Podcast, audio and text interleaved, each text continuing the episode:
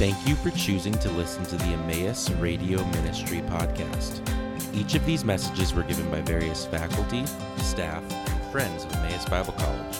To view each series as a whole, or for more information about similar Emmaus ministries, please visit concerninghim.com. That's C O N C E R N I N G H I M.com. Welcome back to our study of the Gospel according to Matthew. Today we're going to be in chapter 2 and we'll be looking at verses 1 through 12. I've titled this section The True King and His Scholars. And as we set out to read this text here in just a couple seconds, uh, keep your eye out for who the real king is and who the real scholars are. Uh, Matthew is purposefully juxtaposing uh, the true king versus the false king and the true scholars versus the false scholars.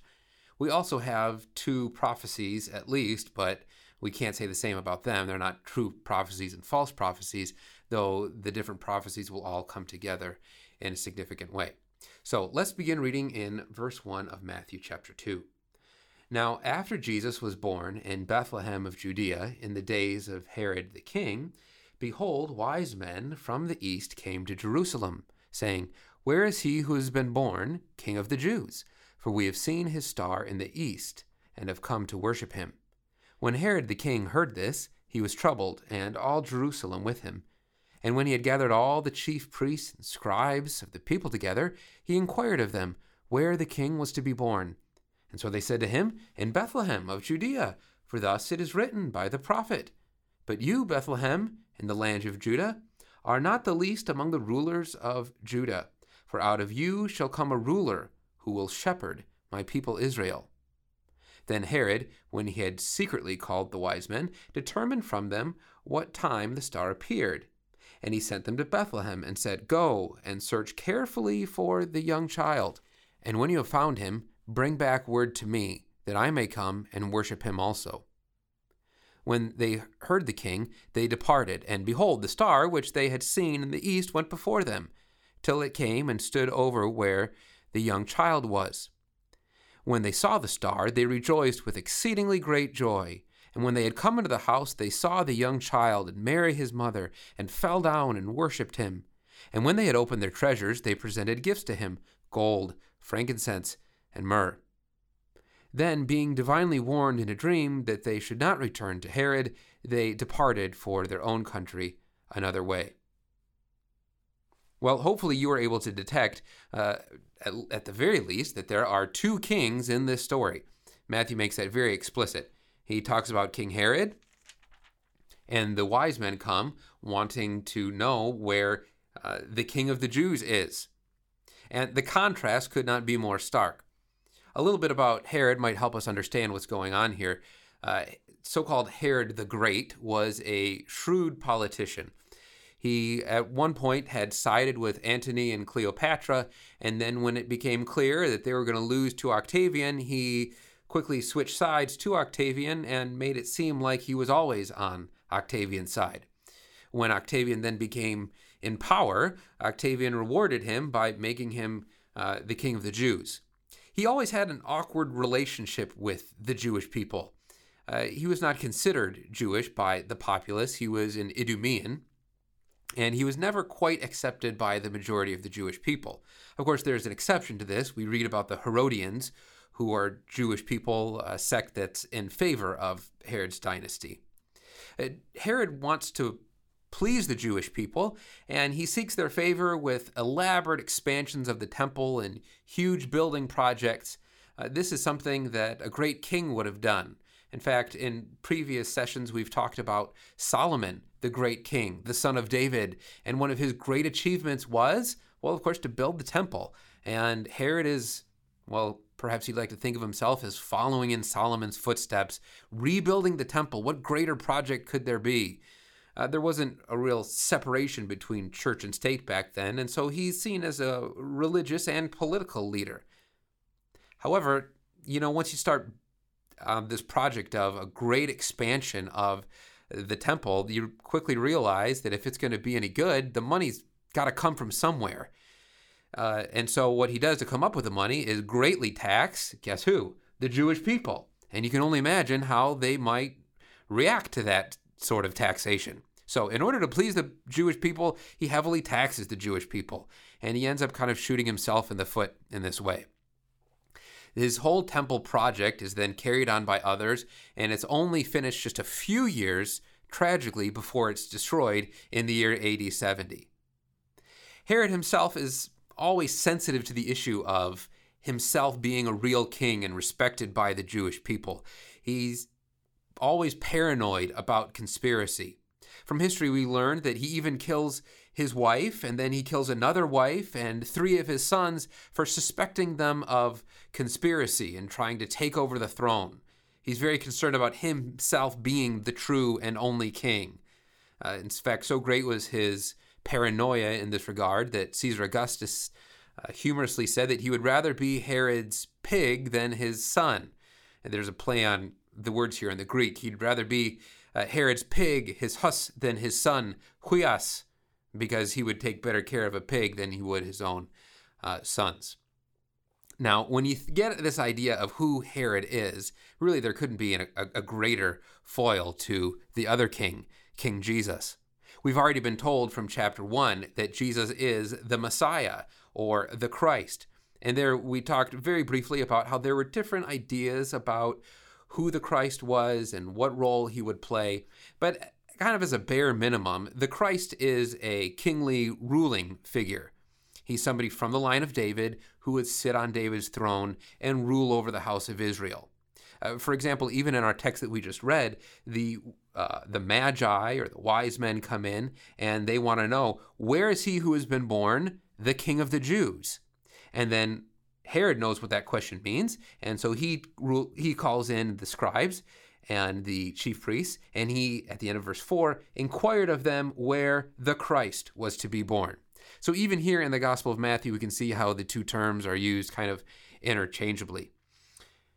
We've seen a little bit about who King Herod is from history, and we know from chapter 1 and just a little bit in chapter 2 that Jesus is another king, or we could even go farther and say the true king. Uh, the prophecy which leads the magi or the wise men uh, to come seeking this true king is that there has been a star that has arisen. Now, Matthew here does not point us directly to that prophecy, but this is very, very likely coming from Balaam's prophecy in Numbers 24. Interestingly, that is another uh, non Jewish or Gentile prophet and here we have Magi who are not Jewish people as well. Let's go back and read that prophecy in Numbers chapter 24. This is a fascinating prophecy uh, for several reasons. It was widely understood as being messianic, that is, about the Messiah, and all sorts of other pieces of literature during the first uh, century or during the period of time that's sometimes called the Second Temple period. So, this was a popular prophecy talking about the Messiah as we read it, keep your eye out for this star that is going to come. In fact, before we even begin, let me mention that at one of the Jewish revolts, there is a, uh, a revolutionary figure named uh, Simon Bar Kokhba.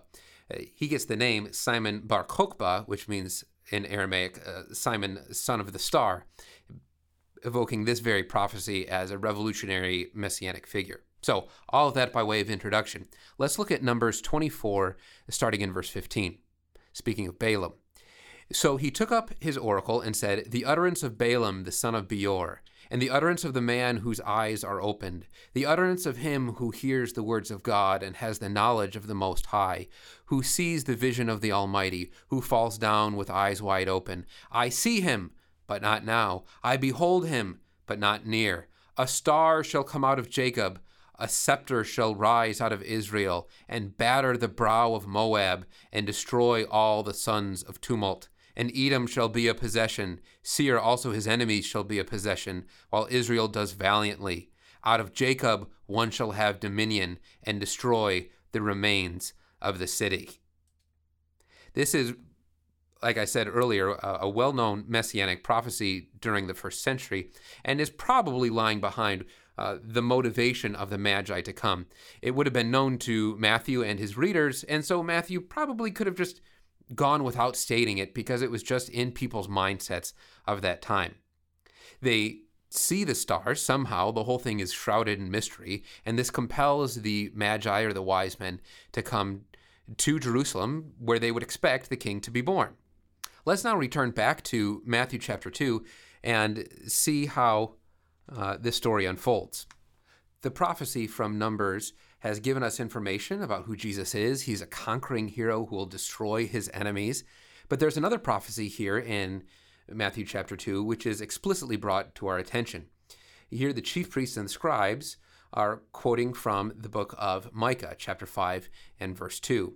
This also will give us significant information about uh, who Jesus is and what his real character is. Uh, that starts in verse 6. Now, Micah chapter 5 is an interesting prophecy. Obviously, it was understood as messianic. It's easy for us to pick that up if we go back to the alluded to or the cited text. And uh, there's some interesting surrounding information there as well. In Micah chapter 5, starting in verse 1, it reads like this Now gather yourself in troops, O daughter of troops. He has laid siege against us. They will strike the judge of Israel with a rod on the cheek. But you, Bethlehem Ephratah, though you are little among the thousands of Judah, yet out of you shall come forth to me the one to be ruler in Israel, whose goings forth are from old, from everlasting. Therefore he shall give them up until the time that she who is in labor has given birth. Then the remnant of his brethren shall return to the children of Israel. And he shall stand and feed his flock in the strength of the Lord, in the majesty of the name of the Lord his God, and they shall abide. For now he shall be great to the ends of the earth, and this one shall be peace. So here we have other information about the true king. Uh, we read from verse 1 that there will be some opposition, there will be some conflict, and he will eventually be struck on the cheek with a rod, and yet he will be victorious uh, he will bring about everlasting peace uh, for himself and also for the nation. This is everything that Herod would have wanted to be, but in fact fails to be. Again, the contrast could not be greater between uh, the true king and King Herod. But there's more information for us here lying below the surface to give us information about uh, the true king, King Jesus. The quote in verse 6 of Matthew chapter 2 is actually a composite quote.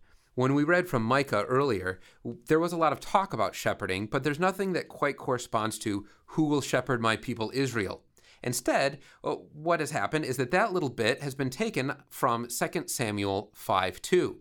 And the context there is all about how the tribes of Israel recognized that even when King Saul formally was the king and sat on the throne, they knew that David was the real king and functioned as the king even during that time. And this allusion to 2 Samuel 5 2 is striking. It presents Jesus as like David. We've already seen so much about the Lord Jesus being like David. And if you'll recall from our earlier sessions with uh, the repetition of 14 being Gematria for uh, David's name, and also about him being the son of David, the fulfillment of the Davidic covenant. But we have something of that same context going on. There is one person who's formally installed as king, and yet uh, there's somebody else functioning as the true king, even though he's not always acknowledged as such or gets to sit on the throne and have all the regalia of power and glory. That's worth for us to think about a little bit there. The true king is not always the person that we see on TV or that has the formal office or the one that is pictured uh, on our dollar bills. Even today, we live in a time when the Lord Jesus is the true king, but a lot of people don't recognize him as the king. May we have the insight that Matthew has to realize that the true king isn't the one the world always acknowledges, and may we be like the Magi and worship the one who is truly on the throne. Thank you for listening to the Emmaus Radio Ministry podcast. This ministry is possible because of the generous contributions from our partners around the world. For more information about partnering with us, please visit emmaus.edu/partner.